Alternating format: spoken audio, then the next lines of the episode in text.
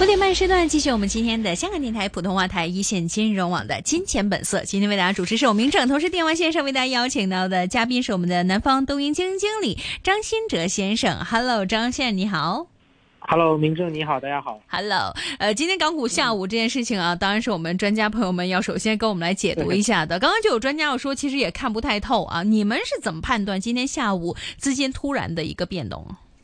呃，两个原因吧。嗯，第一个原因就是最近大家都知道 A 股现在炒的也比较火，一个话题是这个叫中特估啊。那么其实我们看到这个午后呢，呃，这个以中特估概念为首的啊，这个中国的这个嗯、一些金融权重股啊，出现了一个明显的回调，所以港股呢有一定的跟随。那么这是一方面啊，另一方面呢，确实有看到这个呃事件性的这个刺激啊，就是午后呢。我们看到中国好像对这个加拿大驻华的一个外交官啊发出了一个类似于制裁。我相信，呃，就是一定程度上呢，市场可能担忧这个地缘政治局势啊，导致市场整个情绪走弱啊，是有这个两方面的影响，导致呢今天午后啊会出现一个明显的回调啊。那究其原因，我觉得哪个更重要啊？我觉得可能。呃，就是过去这段时间中特估呢走得太强了啊，那么呃确实是需要一定程度的回档休息啊。嗯嗯，这样的一个回档休息，相信也会断了很多投资者这样的一些的抑郁啊。因为像昨天我们也有不少听众朋友们在跟想跟专家跟进一下这个中特估，呃，还有哪一些有投资价值的，有哪一些是属于已经处于高位了，呃，会有这样的一个下调风险啊。没有想到这样的一个回调来的那么的迅速。那么当然，刚刚你也说到了，像呃中国与意大利方面这一次的一个外交事故，今天呢也看到市场有很多一些的分析，对这样的一个外交风暴呢进行一些的阐述，而我们也知道，呃，中意方面的一些的问题呢，其实呃，比起中美而言呢，这个也算是一个比较新鲜，但是呢比较小的一件事情了。如果在未来一段时间，中美对于港股啊，或者对于中国方面这样的一个未来经济发展有更加多一些的刺激的话，下半年您觉得会有这样的一些的更恐慌性的一些资金抛售的情况出现吗？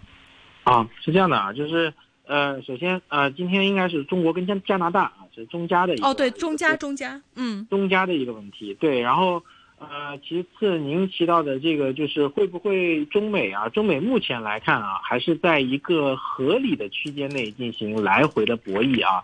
就是说，但是就是现在有一个没有悬而未决的风险呢，就是大家都知道拜登可能对。呃，接下来可能会签署一项制裁令啊，就是限制美国的资金对于中国的一些呃高科技行业进行一些投资啊，就是这个具体会限制到什么程度，呃，可能会就是决定接下来中国的这个这个呃股票或者说中国的资本市场的一个走势啊。当然，我现在也没有不敢下定论啊。嗯。啊，但整体来看，目前还是在框架内的，就是包括这个中加。包括中美啊，就不算什么太大的事件嘛，就是其实都可以预想到的啊，这是这是一方面。那其次，您提到这个，呃，很多投资人讲中特估什么时候上还有机会啊？其实我觉得，呃，中特估当然是一个层面啊，当然另一个层面呢，其实，呃，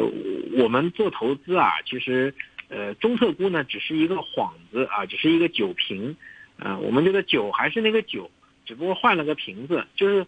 中特估涨的这些票呢，大家可以看，因为大家知道中国的它的这个整个社会体制，包括它的这个经商模式跟西方是不太一样的啊，它有国有经济和这个呃民营企业啊，就各种各种这个所有制它在一起的。嗯。然后呢，就是呃，坦白说，过去两年的行情呢，其实大家都知道啊，就是在中国，其实过去两三年其实都走了一个比较极致的一个。呃，叫指数轮动的行情，啊，所以大家资金呢都是集中，比方说新能源啊，一开始是可能二零年的时候是芯片，对吧？后来到了二二年、二一年、二二年到了新能源，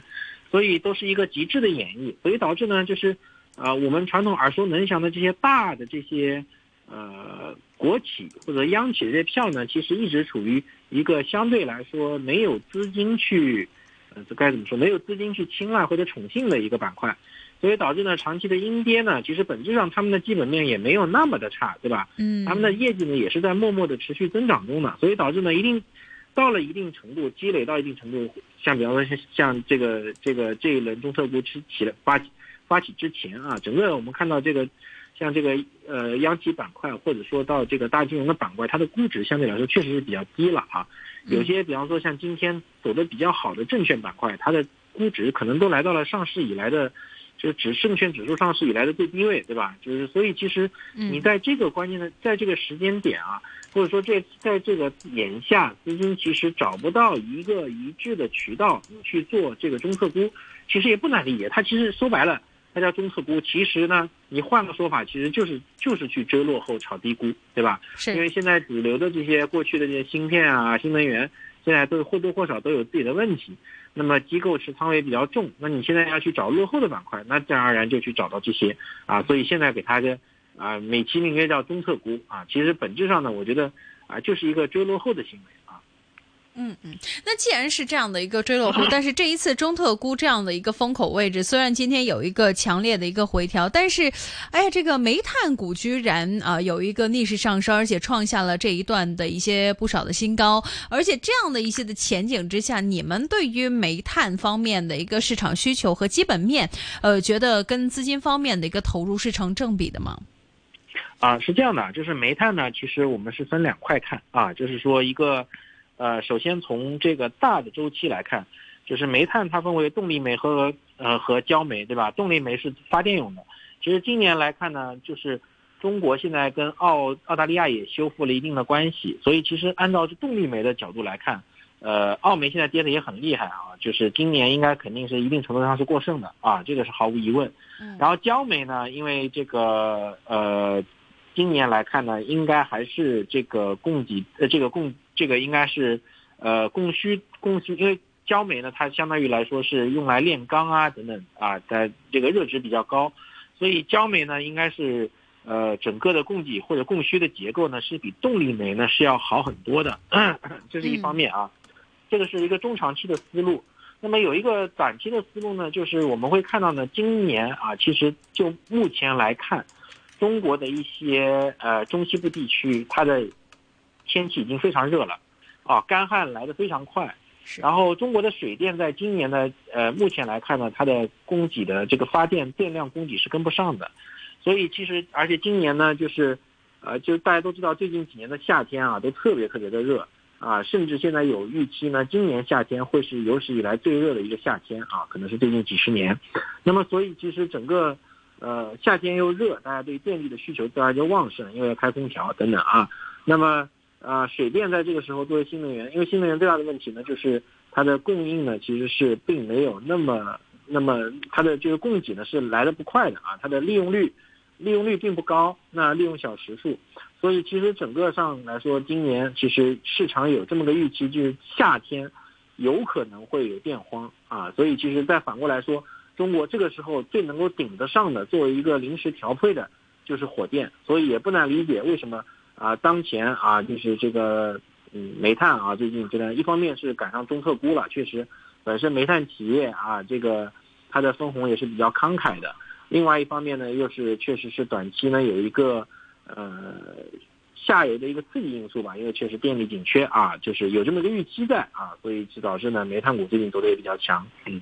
嗯，那另外呢，我们看到这个 三桶油方面今天走的也是挺好的。对于这个油价以及三桶油方面的表现，你们其实呃对市场方面的一个需求怎么看呢？啊，是这样的，就是我们整个公司呢，今年对于油价的一个表现呢，我认为就是一个七八十美金的震荡震荡行情啊。嗯。那么前两天呢，因为这个呃市场担忧经济衰退啊，油价其实跌的比较过啊，过了以后呢，就是处在处在一个区间震荡反弹，所以。三桶油一方面又赶上了中特估，一方面呢确实又是这个确实油价也出现反弹，所以也就啊这个今天应该是看到很多像是个海油啊都创下了新高啊是这样的一个行情。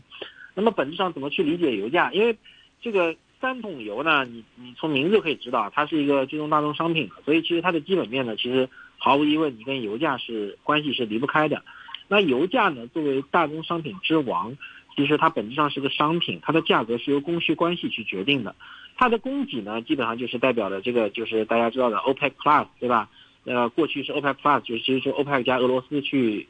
磋商去理定。但是在一五年以后，美国页岩油革命以后，美国在一八一九年一月成为全球第一大的石油生产国，对吧？它满足了自己的需求，甚至还有出口。啊，那么呃，现在呢，就是供给端呢，就是把握在这些 OPEC、还有俄罗斯、还有美国手里。那么在需求端呢，就代表对应的是全球的宏观经济。就是现在大家对于今年对于宏观的经济呢是衰退，但是呢，呃，发达国家衰退，但是受益于中国的全面放开啊，对于经济的重新刺激，就是今现在的全球的经济格局呢，肯定是就是增速会逐步放缓，但是还没有去到就是衰退就是负增长的负增长的局面。所以其实只要全球的经济还在正增长的过程中，大家对于日均的原油的消需求消耗量啊，就是在逐步的提升了。这是一方面，那么需求端就是这样的。那么供给端呢？坦白说，供给端受制于这个我们叫业，我们叫开采石油，我们要用的叫钻头啊。美国的大型的石油的开勘探开发商，他会定期做统计啊，有个全球活跃的钻头数。我们看到呢，现在的这个活跃的钻头数呢，呃，相较于历史以往的高点相比呢，仅仅只有一半不到。那同样是在历史油价在一百美金左右的时候，啊，现在的油价的活跃钻头数只有那时候一半不到。啊，这是有两个方面原因组成的，就是在一五一六年美国页岩油革命的时候，当时呢，啊，有大量的美更小的美国的小企业，就是通过这种合伙人制的啊页岩油公司啊，他几个人合伙一起，然后通过发债。啊，就是发发行美元债啊，去去融资，然后去做勘探开发的，啊，它这个呃，这个去页岩油一下产量爬得非常快，那么随后呢，这个供给过剩啊，就是因为产能一下拉得太满，供给过剩以后呢，叠叠叠加石油危机啊，那么就一六年在二十多美金的时候呢，大量的我们看到石油勘探开采公司，特别是小企业就破产，嗯。啊，因为他们是合伙人的发债的嘛。他们要还钱的，特别是当时呢，美国高收益债券可能将近一大半啊，都是这些页岩油的小的合伙人公司，啊，就高收益债券全部违约了。那么，呃，我们看到现在剩下来的就是供，相当于经历了一轮供给侧改革，剩下来的都是一些大型的跨国性的现在石油企业。那么这些跨国性石油企业呢，也吸取了过往的每一轮石油周期的教训。那么同时呢，叠加。啊，现在我们大家都知道，全球主流的在做这个 ESG，对吧？就是这个叫要要有社会责任。那么石油勘探呢，肯定是这些使得这些大的石油公司呢，在对未来的资本开支计划上就变得相对比较审慎了。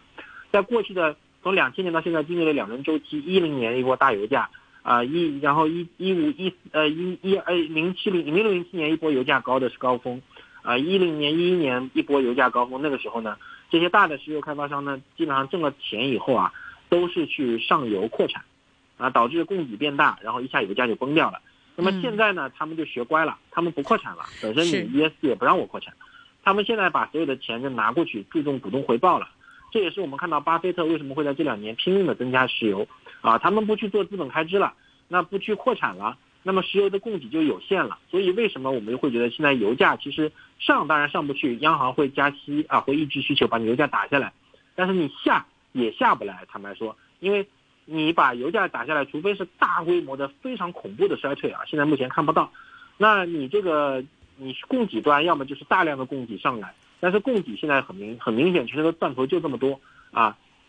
你是供给是很明显上不来的。所以其实我们会认为就是油价啊，这个而且这个像雪佛龙啊，美国的石油的龙头啊，今年一月份抛出了七百五十亿美元的大额回购啊，这个这个这个都可以显示出这些石油公司现在对于资本开支的审慎的态度，所以呢就可以理解到为什么啊这些大的石油公司油价啊油价呢会是在一个比较稳定的区间内波动，那在七八十美金的油价呢，这些石油公司都是赚得成盆满钵满的啊。特别是因为现在的开采成本是远低于这个数的，啊，所以其实整个呃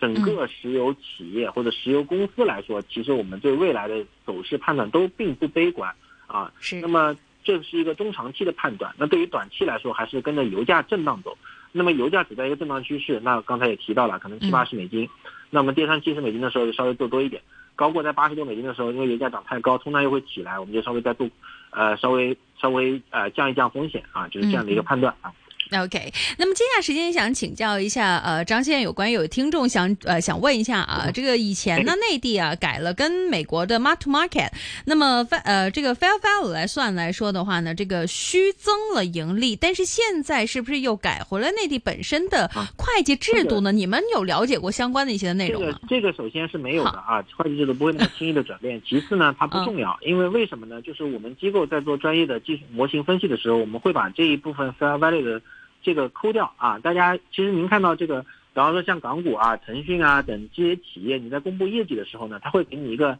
净利润，对吧？net income。那同时呢，它会再给你一个经调整后的净利润。这个经调整后的，往往就是把这个所谓的 fair value mark to market 就把它全把它扣掉以后的啊。所以其实大家都知道，所以其实我们我们在正常做模型或者说正常算估值的时候，都会把这部分排刨掉、排除掉。所以其實，嗯，不管什么方法去做会计准则，其实不影响，不重要啊。嗯嗯，OK。那么另外来说的话，有听众也很关心这个 AI 未来的一个发展啊。最近有出了很多一些的监管方面的一个揣测。当时我们也请教过张先生，哎，其实，在这些的电信股方面受到 AI 这样的一个 ChatGPT 的一个提振之下，哎，到底会不会迎来中国政府方面的一个密切关注？而当时其实很多的监管政策呢，不断的在出台，不断的在影响。到了今日今日了，您自己个人呢，其實怎么看？呃，在 A 股方面的一些的 AI 来讲的话，有哪一些的公司其实对于这一些的监管也好，对于现在目前市场资金方面的一个发展，一些的盈利也好，是处于一个较为优越的一个位置呢？明白，就是首先这一轮啊，就是说中国政府的监管对 AI 肯定是极度重视的。那，四月底的政治局会议已经定调了啊，包括前两天这个总书记又再次在这个这个改革会议上提啊，就是还是要做 AI 的。嗯這個毫无疑问啊，那但是呢，坦白说，呃，中国在 AI 层面呢，其实是落后于西方世界非常多的。就是 AI 现在这个产业的发展格局呢，我们是处在一个非常初期的阶段，就是下游还没有应用啊。那么现在更多的是在中游，中游的这个大模型在烧钱。那么大模型烧钱，这些企业都是都是看不到盈利的，就是还没有带来很明显的一个新的盈利增长端。所以大家可以看到呢，西方这些。包括美股、包括港股啊，这些西方的投资人对于 AI 端呢，其实并没有太，太就是这些做做 AI 平台算好的，比方说像这个，呃，大的微软啊、谷歌啊，包括像这个咱们的百度，其实他们对于它的估值并没有計入太多的，呃，就是没有炒得太狠，啊，嗯嗯，啊，那这个这唯一现在你从从基本面你说唯一 AI 确实能有利好的就是上游这个芯片。但是上游芯片呢，坦白说是被美国的英伟达垄断了啊，就是也不存在什么竞争对手。就是你硬要说 A 股去硬蹭的话，可能有一两家那种做算力芯片的公司稍微能蹭上一点。但是目前来看呢，就是这个整个包括的运算的性能啊，其實較美国甚至说英伟达的阉割版部分賣到中国的这个还是差很远的